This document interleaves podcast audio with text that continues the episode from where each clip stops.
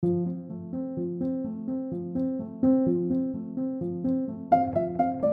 and welcome to Thinking Hard and Slow, the podcast of the Royal Institute of Philosophy. I'm Julian Baggini. For the remainder of our first series, we're turning to our big annual lectures hosted in London, Edinburgh, Cardiff, and Dublin, before finishing up with our annual debate. Today we have the 2021 annual Cardiff lecture, delivered by Richard Moran. Now, if like me, you get a little bored by people telling you that you ought to live in the present because the past and the future aren't real, then Richard's talk will tell you all you need to say in reply next time you're being lectured about your so called delusions. Richard Moran is a Brian D. Young Professor of Philosophy at Harvard University. His primary philosophical interests are in the philosophy of mind and moral psychology, aesthetics, the philosophy of literature, and the later Wittgenstein. His most recent book is The Exchange of Words Speech, Testimony, and Intersubjectivity. After Richard's talk, there was a discussion featuring questions from our live online audience, chaired by Sophie Archer, lecturer in philosophy at Cardiff University, the hosts of the lecture. Before that, here's Richard Moran on the philosophical retreat to the here and now.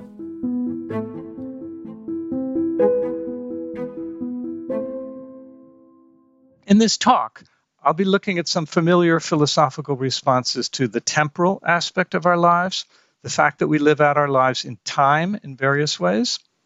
Time passes, our lives pass, and our emotional lives provide a kind of temporal anchor for our lives, providing a sense of continuity over time.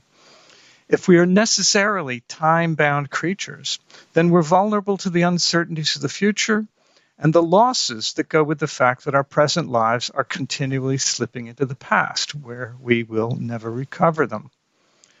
Various familiar kinds of therapeutic philosophy in both Western and Eastern traditions present themselves as offering a perspective that we can take on life that places us outside the hazards, the accidents, and the dependencies of life.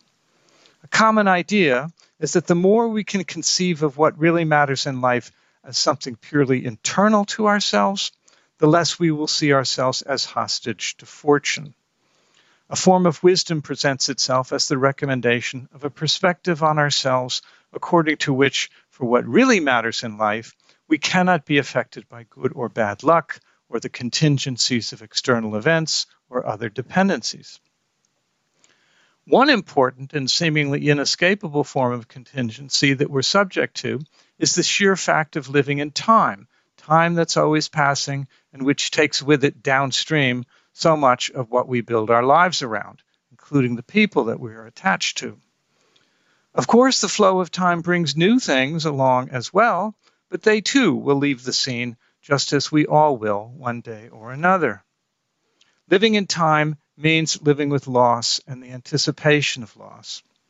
Transience is an ongoing fact of life, and philosophers of many kinds have argued that we ordinary humans are making some kind of basic mistake in the attachments that we form to what passes in time, and that our emotional concern with what lies lost in the past or in the unreachable anticipated future, that all this can only be distractions from either the exclusive reality of the present moment or perhaps the attainment of a perspective outside the passage of time altogether. It's true that we can dwell on certain aspects of the past as a kind of attempt to preserve it in memory so that perhaps it's not entirely lost. We can also get absorbed in the past and lose perspective on the lives that we're living now. And in a parallel fashion, we sometimes dwell in anticipation of the future, dreaming of better days to come, or as though our real lives have not quite yet begun and will take place in a very different world of the future that we can only imagine now. It's possible to lose perspective here too, and this is also a theme of poetry and song and drama. There are clearly many different ways in which we relate ourselves emotionally to the temporal aspect of our lives. In fact, very little of our emotional lives makes sense apart from our temporality.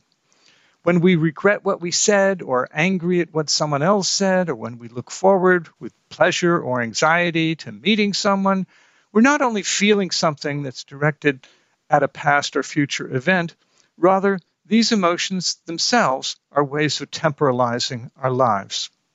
As with our emotional lives generally, there are better and worse ways of living out our lives within time. As mentioned, we sometimes describe someone as dwelling too much in the past, either lost in nostalgia or consumed with regret or a grudge against someone that they can't let go of. And similarly, our fears or dreams of the future can crowd out an appreciation of or concern with our present lives. So there seems to be a real question about better and worse ways of experiencing and being concerned with the temporal aspect of our lives. I'll be considering some philosophical responses to this question, which are familiar in their radicality, for they ask us to see through our forms of temporal concern as being some kind of illusion. We are sometimes pictured as making a kind of metaphysical mistake in our attachments to the past and the future, a mistake about reality, and a mistake about what we are essentially are. The redeeming thought being offered to us here, however, is that from the right perspective of our lives, we can live without real loss, the loss that comes with temporal existence, with the fact of transience, either because the present moment is the only reality there is, or because the right perspective on our lives is a perspective outside of time itself where there's no risk of change or loss. In this talk, I want to examine these claims and raise some questions both about the philosophical diagnosis of a certain illusion that we're supposed to be under and about the promise of a perspective we can take on our lives that's properly immune to temporal loss. So here are two representative and quite wonderful philosophical expressions of the idea that an emotional attachment to the past or the future is a form of attachment to something essentially unreal and is something indulged in at the cost of failing to live in the only reality we actually have, which is that of the present moment. The first one is from the philosopher, German philosopher Arthur Schopenhauer, an essay of his on, called On the Vanity of Existence. He says, The scenes of our life resemble pictures in rough mosaic. They're ineffective from close up and have to be viewed from a distance if they are to seem beautiful. That is why to attain something desired is to discover how vain it is, and why, though we live all our lives in expectation of better things, we often at the same time long regretfully for what is past. The present, on the other hand, is regarded as something quite temporary and serving only as the road to our goal. That is why most men discover, when they look back on their life, that they have the whole time been living ad interim and are surprised to see that which they'd let go by so unregarded and unenjoyed was precisely their life, was precisely that in expectation of which they lived. So that's Schopenhauer. Then my passage is from the philosopher, mathematician, theologian uh, Blaise Pascal. And this is from Pensée number 47. He says, We do not rest satisfied with the present. We anticipate the future as too slow in coming, as if to hasten its course, or we recall the past to stop its too rapid flight. So imprudent are we that we wander in the times which are not ours and do not think of the only one which belongs to us. And so idle are we that we dream of those times which are no more and thoughtlessly overlook that which alone exists. For the present is generally painful to us. We conceal it from our sight because it troubles us, and it will, if it be delightful to us, we regret to see it pass away. We try to sustain it by the future and think of arranging matters which are not in our power for a time we have no certainty of ever reaching. Let each one examine his thoughts, and he will find them all occupied with the past and the future. We scarcely ever think of the present, and if we think of it, it is only to take flight from it to arrange the future. The present is never our end. The past and the present are our means. The future alone is our end, so we never actually live, but only hope to live. And as we are always preparing to be happy, it is inevitable we never shall be so. So here we see one version of the conflict between the philosopher and the ordinary person. Here, the philosopher looks on the human spectacle of people absorbed in the past and eagerly awaiting uh, or fearfully anticipating the future. And the philosopher wishes to point out that all of this, the anticipation and the absorption, rest on a fundamental mistake. For the present alone is real, and hence all of this wandering in times that are not ours is illusory uh, and is the way that we miss the only life, the only reality that is ours, the present. From this perspective, the human propensity to wander in times which are not ours means that not only that we fail to find happiness in life, but that we in some sense fail to live our lives at all, since we experience them as always behind us or before us and never present to us. The emotions relating to the past and the future are often precisely the target of the philosophical perspective I just described, but these emotions can profitably be seen as challenges to the coherence of the philosophical perspective on the temporality of our lives. What I mean by this are two, two particular challenges. One is the reply on behalf of the ordinary person. Uh, that there simply is no form of human life or human happiness that's concerned exclusively with the present, without the concern with the future basic to being a creature who plans, who acts, and learns from previous experience. The life of an agent is a life lived in time, and that means relating itself to the full spectrum of past, present, and future. Secondly, we may challenge the metaphysics underlying the philosophical perspective on time illustrated in those passages. For both Pascal and Schopenhauer take for granted that the present has some exclusive claim to be real, whereas the past and the future are the no longer real and the not yet real, perhaps never to be real. I would like to suggest, however, that this thought of the exclusive reality of the present is itself an illusion of perspective, that the difference between the present and the past does not line up with the metaphysical distinction between the real and the unreal, or the true and the false, but rather that the distinction between the real and the unreal, the true and the false, has equal application within the past and the future, as well as with respect to the present. That is, that the distinction between the real and the unreal, or the true and the fictional, that's a distinction that we make within each of the different temporal perspectives themselves about the past or about the future, and is not a distinction that privileges one of these temporal perspectives above the others. I'll be elaborating on this point shortly. But before moving on, I want to briefly mention the interest in the uh, kind of parallel that Pascal makes about uh, between our relation to other temporal perspectives and what he says about our relation to other personal perspectives. He suggests a parallel in how we concern ourselves with other times, other than the present tense, and how we concern ourselves with other people, specifically with how we imagine ourselves to figure in the thoughts of other people.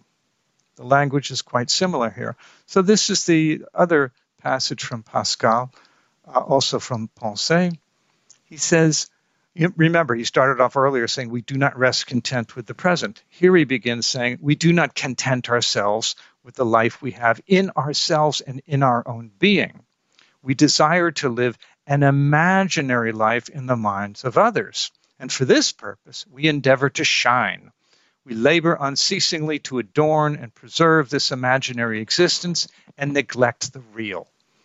And if we possess calmness or generosity or truthfulness, we are eager to make it known so as to attach these virtues to that imaginary existence. End of quote. So, this passionate concern with how we are perceived by other people is something that Pascal seems, sees as a form of vanity, an attachment to something imaginary, as a corrupted form of the emotional concern we have with how we appear to others, how we imagine ourselves to be seen by others, rather than with how we are in reality in ourselves. In the case of vanity, it's not simply that we take an interest in lives or perspectives other than our own, but that we value our own lives through the imagined perspective of others on whom we hope we make a good impression. We live an imaginary life in the minds of others, it's ourselves and our lives we're concerned with here, but only as we imagine them to be seen by some other person or by other people in general. So he seems to be saying in both our concern with the past or the future and our concern with how we may appear to others, that Pascal sees an attachment to something basically illusory, something purely imaginary, something that substitutes for a proper concern with our real life, with the present, or with our reality in ourselves, rather than the appearance we make on others. So, the philosophical temporal critique from Pascal, Schopenhauer, and others can be put in the following form. We, ordinary folk, we tend to live in the past, we fantasize about the future, we dwell in unrealized possibilities, and we thereby miss our lives. And I've suggested a parallel with the critique in Pascal of living an imaginary life in the minds of others. This critique of our concern with how we are seen by others is a critique of dependence as a kind of failure of autonomy. We slavishly live in the eyes of others, adopting an external perspective on our own lives, and thereby fail to have a self that is actually one's own. The parallel with the critique of our attachment to the past or future is that in both cases we're said to live our lives in mere appearance rather than in reality. And as is clear from the language I've been using, both critiques gain their force by being presented in metaphysical terms. That is, in terms of a contrast between reality and something else, something unreal. That is, the past, the future, mere appearance. But given the starkness and the absoluteness of the opposition between the real and the unreal, the philosophical critique seeks to present itself in terms of what is conceivable, what it is possible to do, what it makes sense to do, and what doesn't. We're told that the only reality is the present reality, and that, of course, you can't literally live in the past or literally live in the future. You can only live in the present. And similarly, you can't literally see yourself through any eyes but your own, think any thoughts but your own, nor can you actually live in a world of appearance rather than in reality. The real present world is the only world you have to live in. Okay, but this moment is a critical point for the critique itself, the philosophical critique for it begins to raise a question about just what this criticism is supposed to be of how we live our lives, just what we're supposed to be doing wrong. By the terms of the critique itself, there just is no such thing as actually doing the impossible thing it seems to be convicting us of living in the past, seeing th- through the eyes of others rather than one's own, living in a world of appearance rather than reality. These are not real possibilities, according to the philosopher, him or herself. So the philosophical criticism can't be we ordinary folk are wrong to live in the past rather than the present, for on the philosopher's own view, there just isn't any such thing as actually doing that. The present just is the only reality. So the criticism in question can't be accusing the ordinary person of doing that. So then, is the philosophical critique instead that we make the mistake of believing that we could or do literally live in the past, etc. Is the critique that we're making this sort of metaphysical mistake and are thus guilty of a kind of logical incoherence in our lives? That is, perhaps the critique is not that we actually do this thing of living in the past or actually living in the eyes of others, because there really isn't any such thing as doing that, but rather we make the mistake of thinking that we can, of or of attempting to live our lives this way. We think that we can literally live in the past, although in reality, of course, we can't. This is how we mistakenly understand our lives. Okay, so that's a revision of the uh, original critique. But now, for this criticism to stick, it seems we would have to be convinced that we really are making a metaphysical mistake, that somehow we, the common folk, thought somehow that we could literally live in the past rather than the present, that we really could see ourselves through eyes other than our own, etc. And if that's the idea, then we might reply in our own defense well, what reason do we really have to believe that this is how we understand our own lives? What we do think, for instance, is that we care about what happened in the past, just as we also care about such mere possibilities as to what you know like what might have happened but didn't.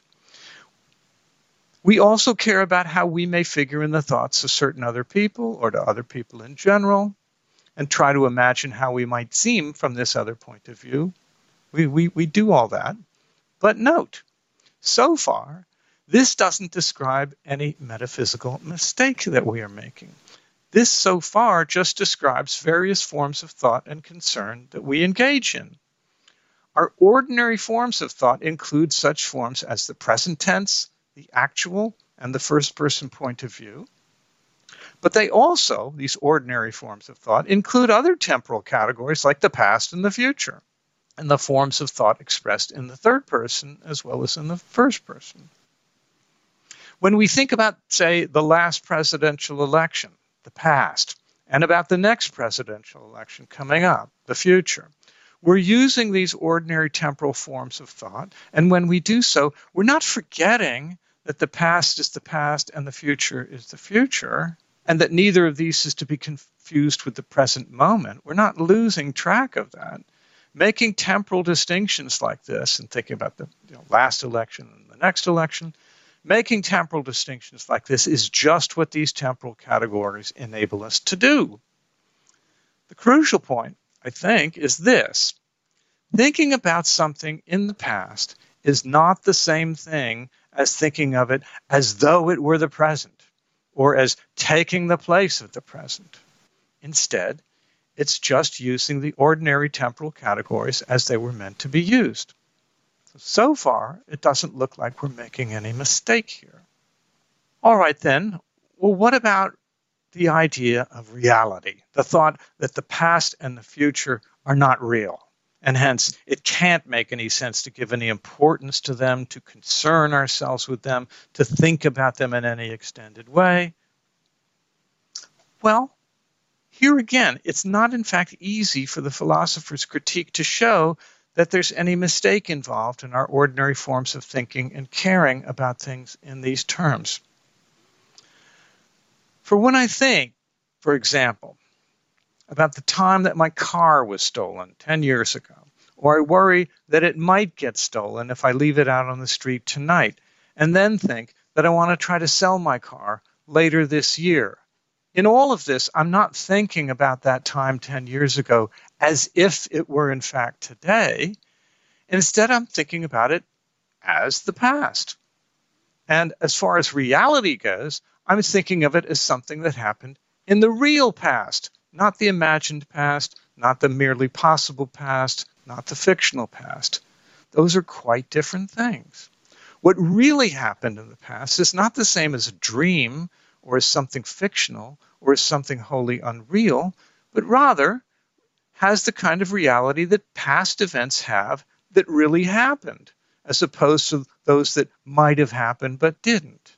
Similar considerations apply to the thought that my car might possibly get stolen if I leave it on the street tonight. To think that thought and to be concerned with that possibility is not at all to think of that possible happening as though it were really happening now.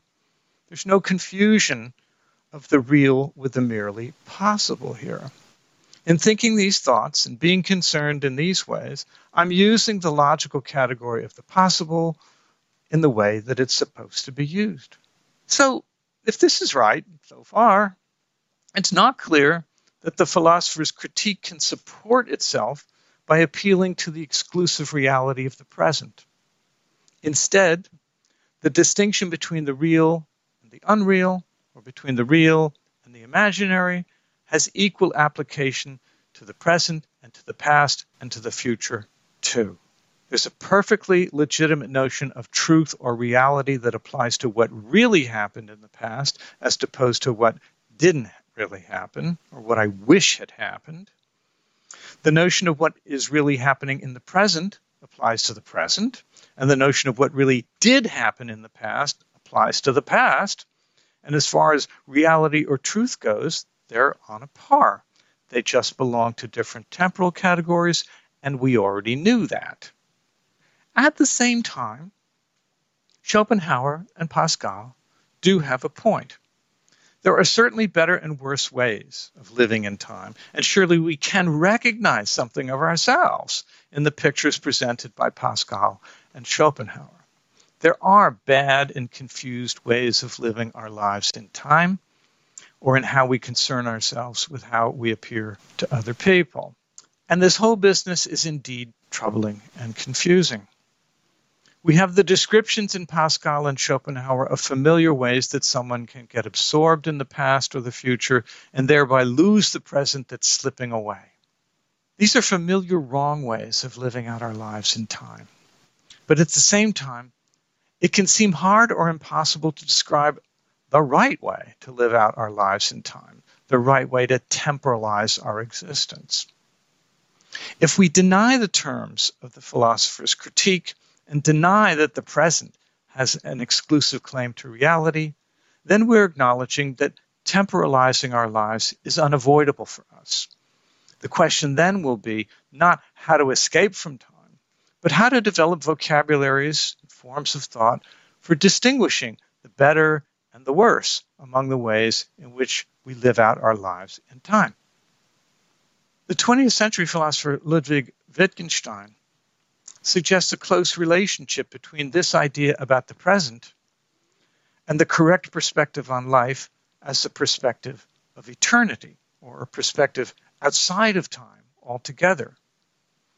At one point, a bit late in his in his book, The Tractatus Logico Philosophicus, he writes If we take eternity to mean not infinite temporal duration, but timelessness, then eternal life belongs to those who live in the present.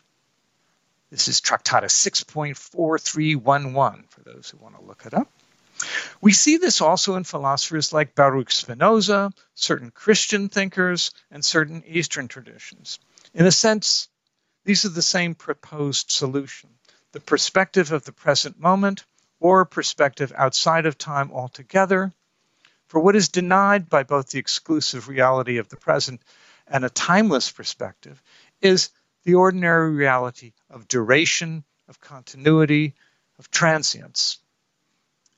With these other thoughts, adopting a timeless perspective, we place ourselves outside our dependence on contingency and loss. That's why this perspective is recommended to us. Well, here there seem to be two problems with the implied recommendation of those who live in the present. One is a version of the previous reply that, of course, there isn't anyone who doesn't, in fact, live in the present. If the alternative alternative to that is supposed to be actually living in one of the other temporal dimensions. If, as it seems, there's simply no alternative to actually living in the present, well, then it doesn't make much sense to recommend this to us. A second problem with the idea of living in the present, as exclusive claim to reality, is the familiar one that the present moment seems too thin, too brief, to genuinely concern us or to be found important or even interesting. By comparison with the immediate present moment, the past, by contrast, is this great expanse of everything that ever happened the good, the bad, the fulfilling, the tragic. And as we move on in time, the past just keeps getting bigger and bigger. All the great people and all their stories are there, the whole factual story of human life on earth, Hence, it's not hard to see how this would occupy our attention and be the object of our deepest and most complex emotions. And although we know much less about the future than we do about the past, it's still the focus of our hopes and fears, and we cannot but project ourselves there imaginatively from our lives so far. By comparison with the vast regions of the past and the future, what really is the present moment? How thin a slice of time must it really be in order for us to be true to the injunction to withdraw our attention to the past and future and truly live in the only genuine reality there is, the living present, uncontaminated by either the dead past or the unrealized future. It seems that under the pressure to be serious about this metaphysical demand, we would have to shrink our focus of concern from this year or this week or even this hour or this minute and try to invest ourselves fully in the fleeting moment, a point without extension, which is therefore very difficult, if not impossible, to focus on. And at this point in the argument, the metaphysically superior reality of the present, this firm point that we started from, this begins to look much less secure. We began thinking that we we're going to finally retain our grip on what is most solid and real, and to cease wandering in times that are not our own. And now, this solid ground of the present moment begins to seem indiscernible, not a place where we could actually live. Or we, one might think that the lesson of the above consideration should be that all times are equally real, where that's taken to mean that there isn't any reason to differentiate our concern between the past, the present, and the future. That is, this might be taken to mean think of your life as all one great expanse containing all your life events, all of them equally real, existing at different points in the timeline of your life. From this perspective, it might be argued that you have no reason to be concerned with one part of it more than another simply because it's located somewhere different along the great timeline of your life. They're all parts of your life. Hence, if you had high hopes that were later dashed uh, and ended very badly, well, be glad that you had that period of high hopes. It still happened. It's still part of your life as much as it ever was. And conversely, if you once had a painful surgical operation, which you're glad to have recovered from, when you said, Thank God that's over, there's no real reason to feel relief now, or even at the time of your recovery, because after all, all of that suffering is still ineradicably a part of your life experience. That painful event is there forever lodged in your biography. But of course, this seems crazy too. As crazy as dwelling exclusively in the vanishingly brief moment of the present. And none of these perspectives on time seem to make sense of the possibility that the actual fact of real loss in human life. It doesn't seem possible to make sense of something like ordinary grief uh, within the terms of this critique. And indeed, it does sometimes seem to be the point of the philosopher's critique to convince us that grief or regret are just irrational, and that from a proper perspective on our lives, we'll come to see this and thus to be free of such potentially devastating emotions. So, this philosophical critique is, on the one hand, a criticism of our ordinary lives, and on the other hand, the promise of a more liberating or consoling perspective that's available to us if we would take it. In Marcel Proust's great novel, In Search of Lost Time, the narrator of the story is very attached to his grandmother. And when she dies, he goes through a period of intense grief and regret for the love that he failed to show her when she was alive. Now she's gone and won't come back. He cannot console himself with the thought that, well, from the perspective of eternity, the period of her life on earth is just as real as it ever was, that nothing's really changed, that her existence on earth is just located in a different period that no longer includes the present.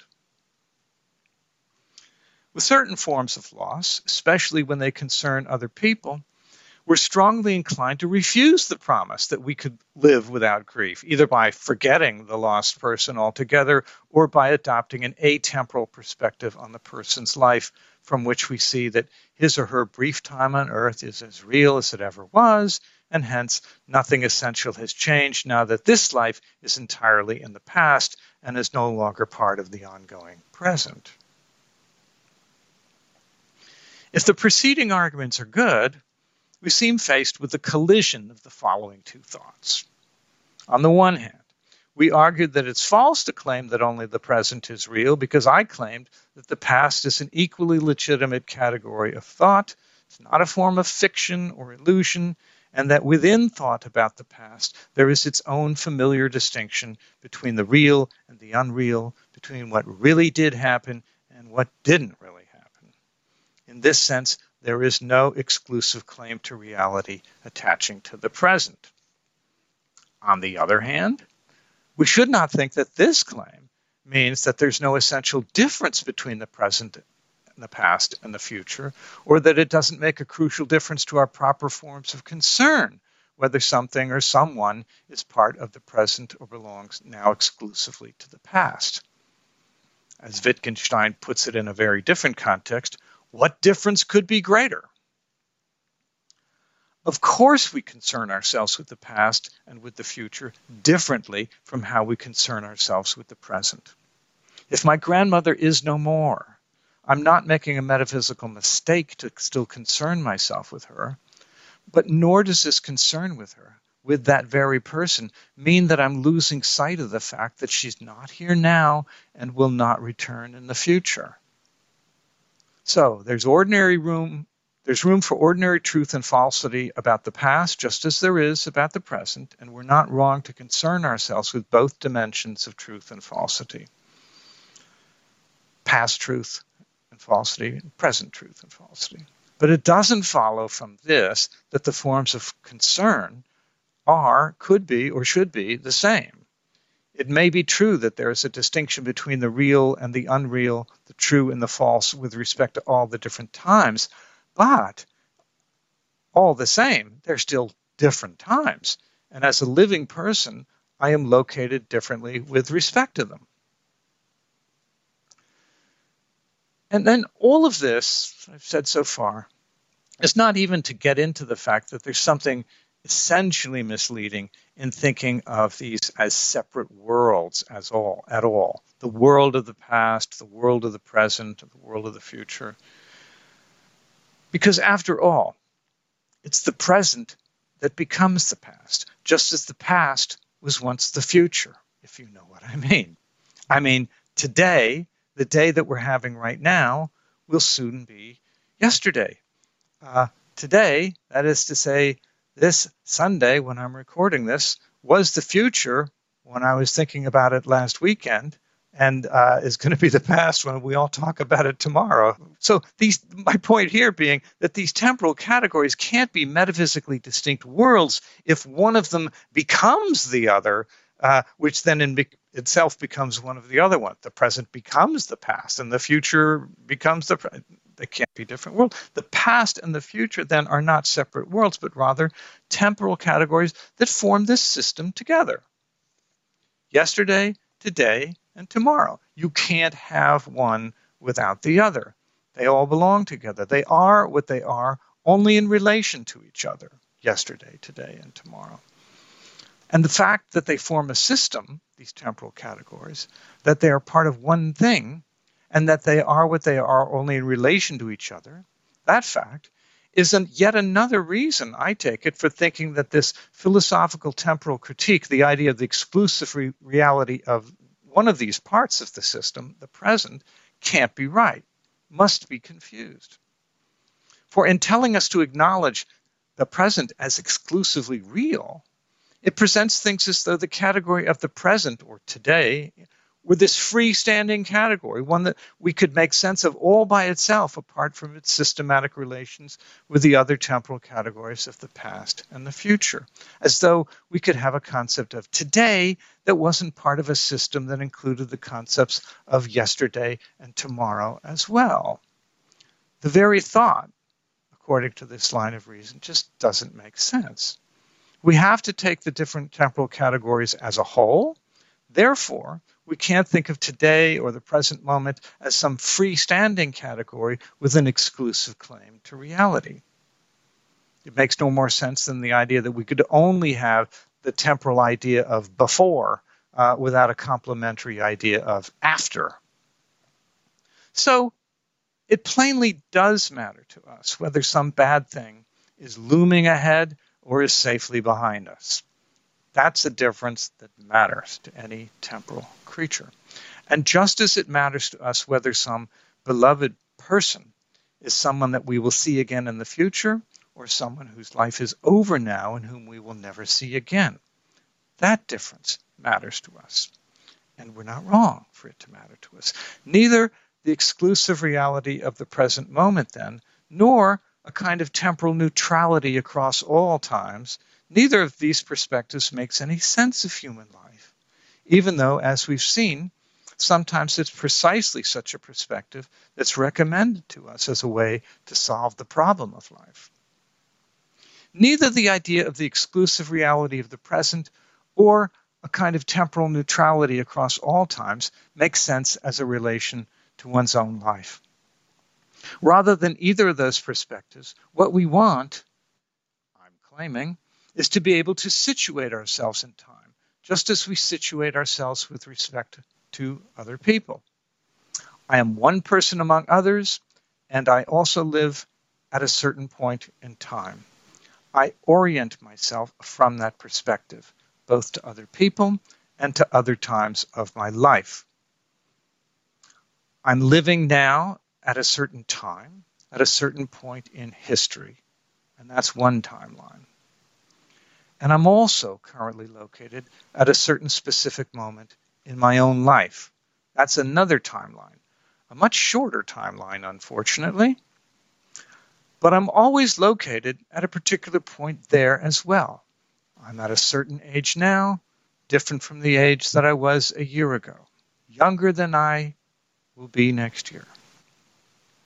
So I project myself forward in time from a certain point in objective historical time and from a certain point in the finite time of my particular life. This is what I mean by situating oneself in time, as opposed to either an exclusive concern with the present or a concern that is neutral with respect to the past, present, and future. In living a life, I project myself forward in time from here, from today, and I also look back and recollect my past life from here and not from some neutral temporal standpoint or some standpoint outside of time. This is what situating myself in time must mean. And of course, because I'm constantly moving forward in time, I don't stand outside the stream of time and observe it. Rather, I'm this cork floating downstream along with everybody else. Because I'm constantly moving forward in time, I'm constantly at a layered point in the timeline of my life. Because of that, just what I can recollect of my life changes over time. What I mean is, as I grow older, I accumulate more and more past. My past keeps building up. There's always more of it available to me, more as a possible object of recollection and concern, object of pleasure or regret. And at the same time, of course, as I move forward in time, there's less remaining of my particular future, less available, less of that available to me at every moment. But this shrinking personal future is unlike the ever growing past that I can survey, uh, that's always getting larger. For unlike my ever growing past that I can survey, I don't, in fact, know just how much less of my personal future is now available for me to project myself into. I can't survey that future and its finitude in the same way that I can survey the past, either my personal past life or, you know, the historical past in general. So that's yet another way, that difference between, you know, looking forward and looking back. That's another way in which I must, in living out these temporal categories, relate myself differently to the future than I do to the past. So since I'm situated at a particular moment in my ongoing life, I now have a particular past to reflect on. More of it than I had yesterday, not as much of it as I will have tomorrow. To be situated in time means to live one's life forward from a certain moment in the history of the world and also from a certain moment in the span of one's particular life. And it's from that moment that one orients oneself toward what now counts as one's past and what can still now count as one's future. Schopenhauer captures something real when he says that the scenes of our life resemble pictures in rough mosaic, which can only seem beautiful or perhaps can only seem intelligible to us when viewed from some distance. But as with the viewing of actual mosaics, to say this does not discredit the more distant perspective from which we can see the pattern. And I think Pascal captures something important too in how the incessant preparation to be happy can make happiness itself unreachable. But I think he's wrong to see our various attachments to the past and to the future as examples of wandering in times that are not ours, for all those times belong to us. There are none of them that are not ours. The forms of meaning and attachment that are part of human life belong to the finitude and the temporality of life. They're not available from an exclusive focus on the perspective of the present moment or from a perspective outside of time altogether.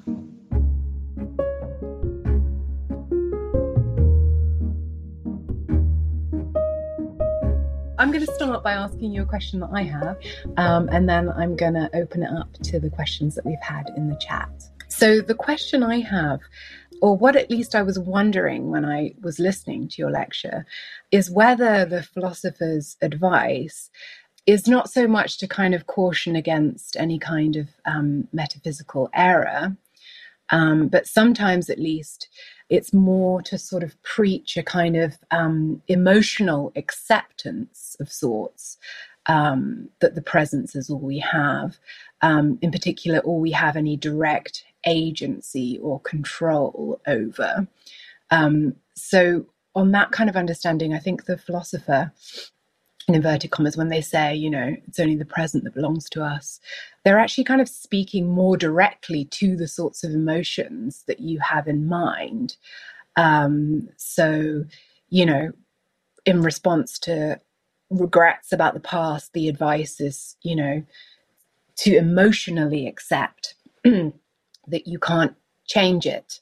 Um, so it's not to say that that's not to say that the regrets are irrational, but it's to kind of um, temper them a little bit with this awareness or this reminder that the present is all you have agency over, but more importantly, the kind of entreaty to accept that emotionally in some sense, I say.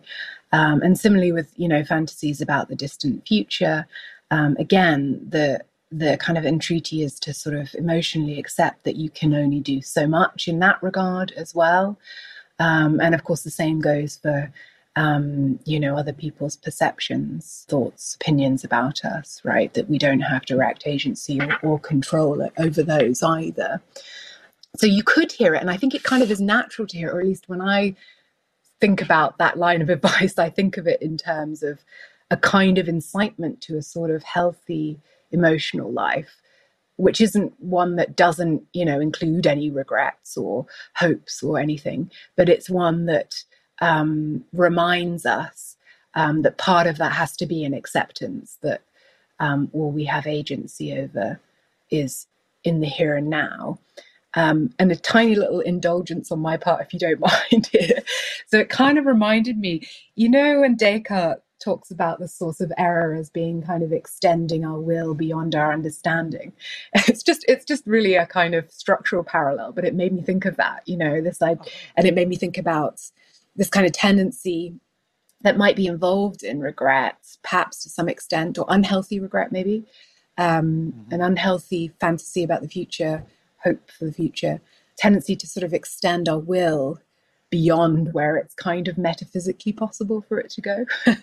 but again, the thought is not that it's a metaphysical error. That the you know the philosopher's not taking the person they're advising to be making a metaphysical error of any kind. Rather, they're kind of yeah, they're urging a sort of emotional acceptance upon them. Does that ring yeah. true at all, or? It rings true, uh, certainly, about certain aspects of my target here, anyway, mm-hmm. because I think, uh, and speaking very broadly, that there are many traditions of philosophy that present themselves to us or, or recommend to us that we shrink our forms of concern to uh, what we can directly control, as I think you put it. Perhaps this is a cartoon version of, of certain forms of Stoicism, uh, but uh, but anyway, it's one way of reading um, Stoic recommendations. So anyway, I am, I suppose I should say, in general, suspicious of uh, philosophy's uh, philosophical recommendations that present themselves as offering us a way out of vulnerability and loss. Vulnerability, you know, to harms that we can't control. Uh, so we can disinvest from those things that, that we can't control. Vulnerability to loss, so we should disinvest uh, from those contingent attachments that time or just the accidents of life will make us lose. So, just to give a kind of general re- response to your question, um, that's something that that's a kind of promise that various philosophical traditions uh, offer us that I don't believe. That would be the first part of my answer to you. And then a second part of my answer is, is that, well, if if the thought is uh, not, as you put it, you know, not that we're making a metaphysical error, but just as it were a kind of practical emotional advice that um, since the present is all that you really can affect, uh, you should concentrate on that and not on the past. Again, I think there's something mistaken in that as well, because if we really think of the present as just the present moment, um, that's a pretty uh, tiny scope of agency uh, for us here, where we really can't accomplish uh, much at all. And if that is really to meant to exclude the future, well, then what does this notion of even affecting things come to? And then, after all, shouldn't our agency um, uh, even if it is restricted to the present in some way, shouldn't that be informed by what we remember about the past and what we care about about the past, what we want to make sure that we avoid repeating uh, from the past? So, it, it, at least as my first response to your your question is is uh, I think even as a piece of uh, practical advice uh, in joining a kind of emotional acceptance I think I'm rejecting that too. Yeah, so the first point you made about disinvesting, I wonder whether it really, well, it dep- yeah, it depends what we mean by emotional acceptance, I suppose, doesn't it?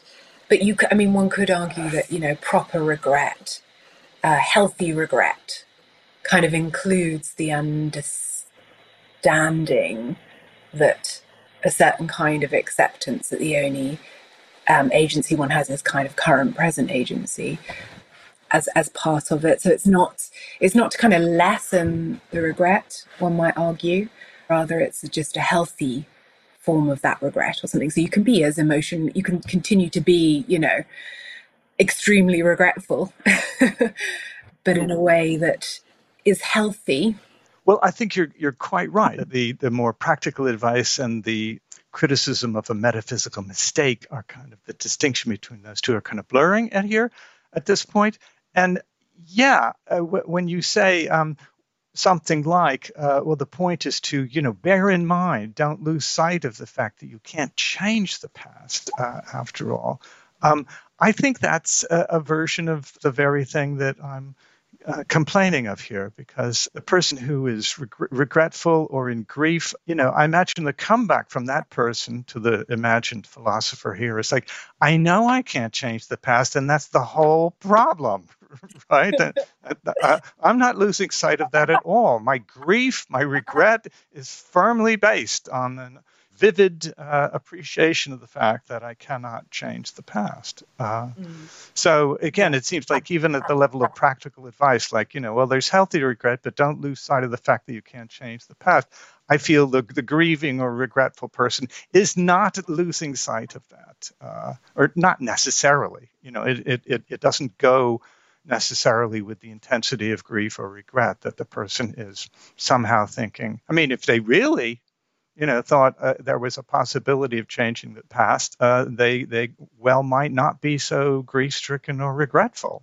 Yeah, I don't mean to say that they really, you know, in some kind of like explicit, clear sighted way think that. Yeah, that's what I'm but, trying to put pressure I, I, on here because you you, yeah. you get a kind of criticism that's couched in you know semi metaphorical terms. You know, you can't live in the past, you can't yeah. uh, change the past or something, and then I want to put pressure on that and say like, well, yeah, right. Um, on all sides, both parties uh, agree with those sort of commonplaces. Mm-hmm. You know, uh, mm-hmm. um, but then I'm I'm trying to put pressure on the on this you know philosophical character uh, to now put that criticism in in terms that uh, are not metaphorical and and that are you know would be mm-hmm. agreed to by both sides if if there's mm-hmm. a criticism to make. To get back to your original point about emotional acceptance, of I mean I think of course I want to agree that there's something to that insofar as I try to make it clear in the, in the talk that I do agree that there are better or worse ways of temporalizing our lives. And something in the patterns of behavior that people like Schopenhauer or Pascal are describing, um, you know, can be familiar forms of poor uh, temporalizing of our lives.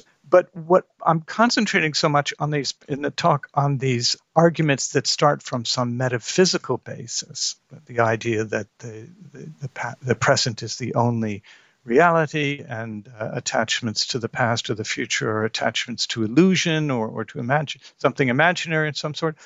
I, I want to criticize those and say it's like as it to sort of you know see if we can remove them from the scene and say they can't. The metaphysically based arguments can't be doing the work, can't really be doing any work in these arguments, so that we can then see so what's left over. You know, what are the more um, realistic terms of criticism that we can use to talk about the better and the worse ways of temporalizing our lives. And I'm, I'm, I'm, trying to open that up as saying that, you know, that's kind of unexplored territory in philosophy. And, and sort of one of the reasons I think it's unexplored, I mean, one is, of course, it's just intrinsically difficult to talk about. Two, discussion in that territory, I feel, is like short circuited by uh, appeal to these the, the, metaphysical arguments I'm taking from Pascal and Schopenhauer, because we say like you know all of that uh, all of those forms of attachment can be discredited because they, we, we see that they're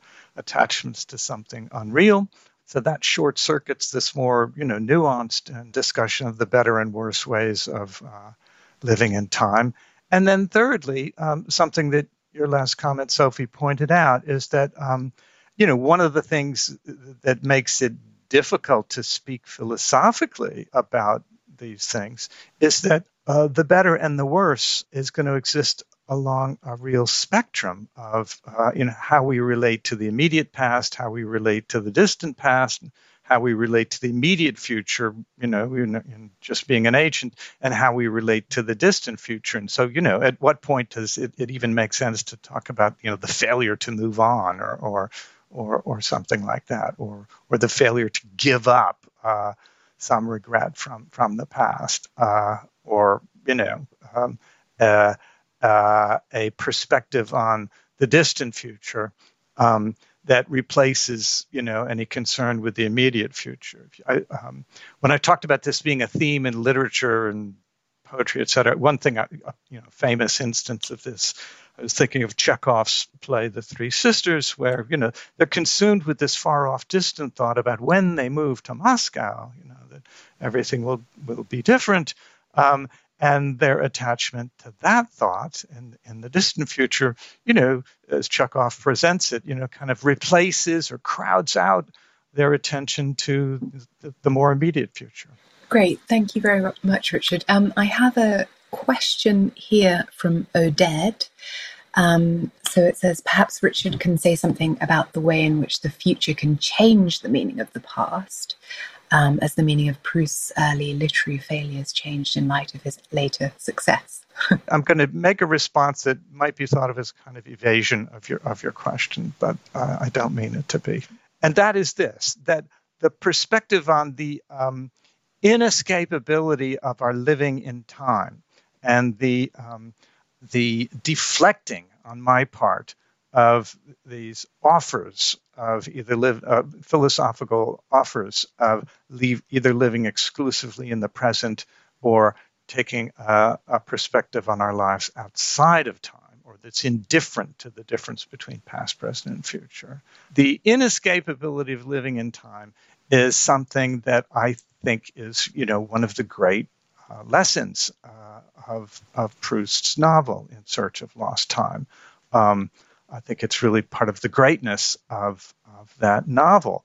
And that's why when you get to the final volume of the novel, I get troubled because I feel in the final volume that Proust is really tempted by uh, the idea of a perspective on life outside of time altogether. And that's a way, one of the ways, that he interprets the succession of experiences of involuntary memory that he has in the Guermantes library uh, before the matinee, and that temptation he has as a way of conceiving of uh, his literary vocation at the end as uh, enabling him to conceive of a self that is himself that uh, exists outside of time, uh, and and that that's something that the experiences of uh, involuntary memory give him, um, and that's something that the idea of his artistic vocation gives him. I want to deny him that, okay, um, because I, I, because I feel that the important lesson, uh, uh, the thing that all of the rest of the novel um, is presenting for us, is is something more like this picture I'm talking about of the the inescapability. There is no human life outside of time, and to be inside of time is to be you know subject to all of the vulnerabilities and the losses that go with time. We have a question now from um, Julian so, is one upshot that many philosophers call to reject illusions, um, ironically, a refusal to accept the reality that there is no escape from the temporality, imperfection, and sadness of life? Well, I mean, yeah, in a sense, I think that is one of the upshots of, of my talk. I mean, in a sense, what my talk is trying to trace out is kind of, you know, a, a continual begging of the question against the, you know, uh, equal truth, equal reality of the different temporal dimensions. Uh, we haven't been given any reason to think that uh, one uh, enjoys greater reality than the other, and especially if we take my point toward the end that the temporal categories of past, present, and future are not each freestanding units or freestanding worlds that we might inhabit at different times, um, but form a system. They only are what they are in relation to each other. Uh, there can't be any present uh, that has no relation to the past because it's in the very nature of the present to become the past. So I think the idea of rejecting an illusion here is itself an illusion. I mean, yeah, I've been emphasizing in the talk the imperfection and, and loss, uh, and and I, I do take that to be one of the um, you know, one of the motivations uh, for the temporal critique, the philosophical temporal critique that we're seeing from people like um, Pascal and Schopenhauer. They do present our attachment to the past or the future as, um, you know, a, a portrait of the unhappiness of the human condition. But that, again, I would want to claim is that's their picture of the human condition. That is to say, uh, if I could speak for ordinary people here, the ordinary person living in living ineluctably in time does not have to think of that fact as being uh, equivalent to the sadness or the, uh, uh, the oh, as Schopenhauer puts it, uh, the vanity of existence. That's a particular philosophical spin on the fact of change and transience uh, in life. Um, and naturally, there are other philosophers who, you know, who, will make the, uh, the, the contrary argument that I feel closer to, you know, that it's the very uh, transience and finitude of uh, human temporal existence uh, that's the source of the, you know, the joy, the satisfaction, the happiness of life. Um, good, thank you. Uh, so we have an interesting question here um, about trauma. So, what does the uh, this diagnosis of temporal inauthenticity, um, so absorption in the past, teach us about specific um, pathologies or like trauma? Um, how should we approach them from your point of view? Well, that's a great question, and I don't, of course, have any special expertise. Uh, uh, for talking about uh, trauma or, or, similar pathologies. So I'm not sure I have any advice to give there.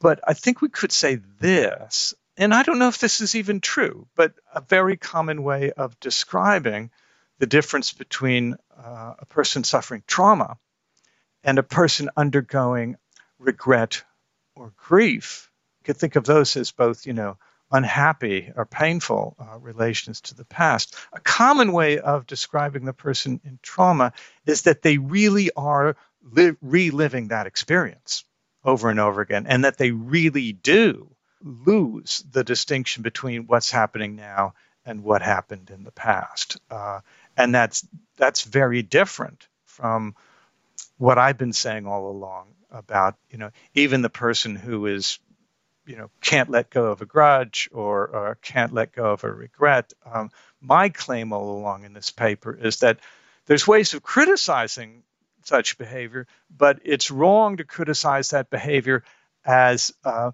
as being a case of someone treating the past as though it were present. Right? Uh, they can be concentrated on the past as past. They're not confusing the past with the present. They're thinking of it as past, and maybe they are consumed with it in the wrong way. Maybe they are overinvested in it in the wrong way. But I've been arguing in this talk that um, we don't yet have reason to think that they are confusing the past with the present. One can be deeply concerned with the past and, and, and not, not be confused for a moment about its, its difference one's present moment.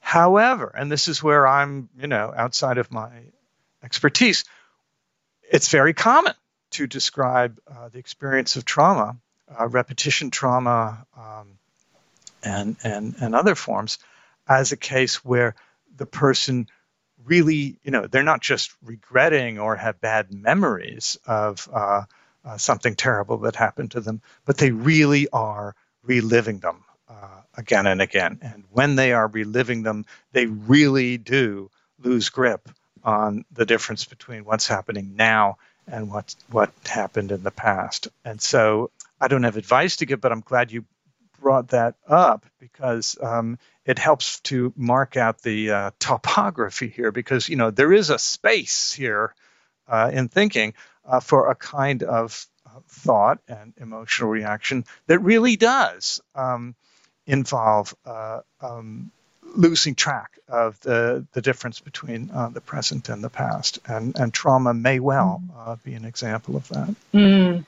Yes, we were talking earlier, weren't we, about kind of obsessive regret there as well, you know, that there, there may be on, on a kind of sliding scale. There can be that, right. Yeah. Less less extreme than uh, trauma, but really humiliating moment that I can't uh, stop replaying and replaying, and I, I, I suffer that humiliation again and again. I guess I'm agreeing that there's a spectrum of cases here. Uh, so, our next question Professor Moran suggested that the real unreal distinction um, applies to the present, past, and future. Um, but it wasn't clear to um, Simon, who's asking, how it applied to the future in particular. Okay. Um, so that's an excellent question because I think you do have to say mm-hmm. different things uh, about uh, the reality of the past and the reality of the future, depending on your uh, metaphysical um, commitments. I mean, a certain kind of um, uh, hard determinist uh, about the future may believe that the future is just as determinate as the past. Past is the past and there's no changing it. And uh, one could make, many people do, uh, philosophers and scientists, to make a, a, similar claim about the future that uh, actually it's all laid out in advance uh, by the initial conditions and the laws of nature. And although we can't know the future from here, um, it's already just as determinate as the past. That would be one way. I want to back off from that simply because I don't know my way around the really serious metaphysical um, work on time here. But I would say this so rather than the real unreal distinction, we could, you know, a little more um, uh, conservatively talk about the, you know, the, the true versus fictional uh, distinction or the true versus imaginary distinction. And I think that has uh, equal application to the future as it does to uh, the present or the past. That is to say, there's a difference in thinking about the past between what happened and uh, what I thought would happen or what I wished had happened. Right? And, and that distinction applies straightforwardly to the past. And something like that distinction uh, applies to the future as well. The difference between what really will be happening uh, as different from what I now uh, think will happen or what I now hope will happen. That difference in the future, we can apply that difference between what I think or what I hope or what I imagine in the future and what in the future is really, in fact, going to happen. So uh, it's in that way that I would lay out the parallel between how the, the true false or true fictional or true versus imaginary distinction has, has kind of equal application to both the past and the future.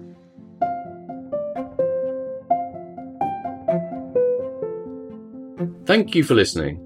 There are plenty more episodes in this series, so do subscribe on whatever platform you use. Leave us a review, tell your friends about us. You can also watch videos of all the talks and many more from previous years on the Royal Institute of Philosophy's YouTube channel. And you can sign up to the Institute's newsletters and find out about our live events at royalinstitutephilosophy.org and follow us on Twitter or Facebook. So until next time, if nothing prevents, goodbye.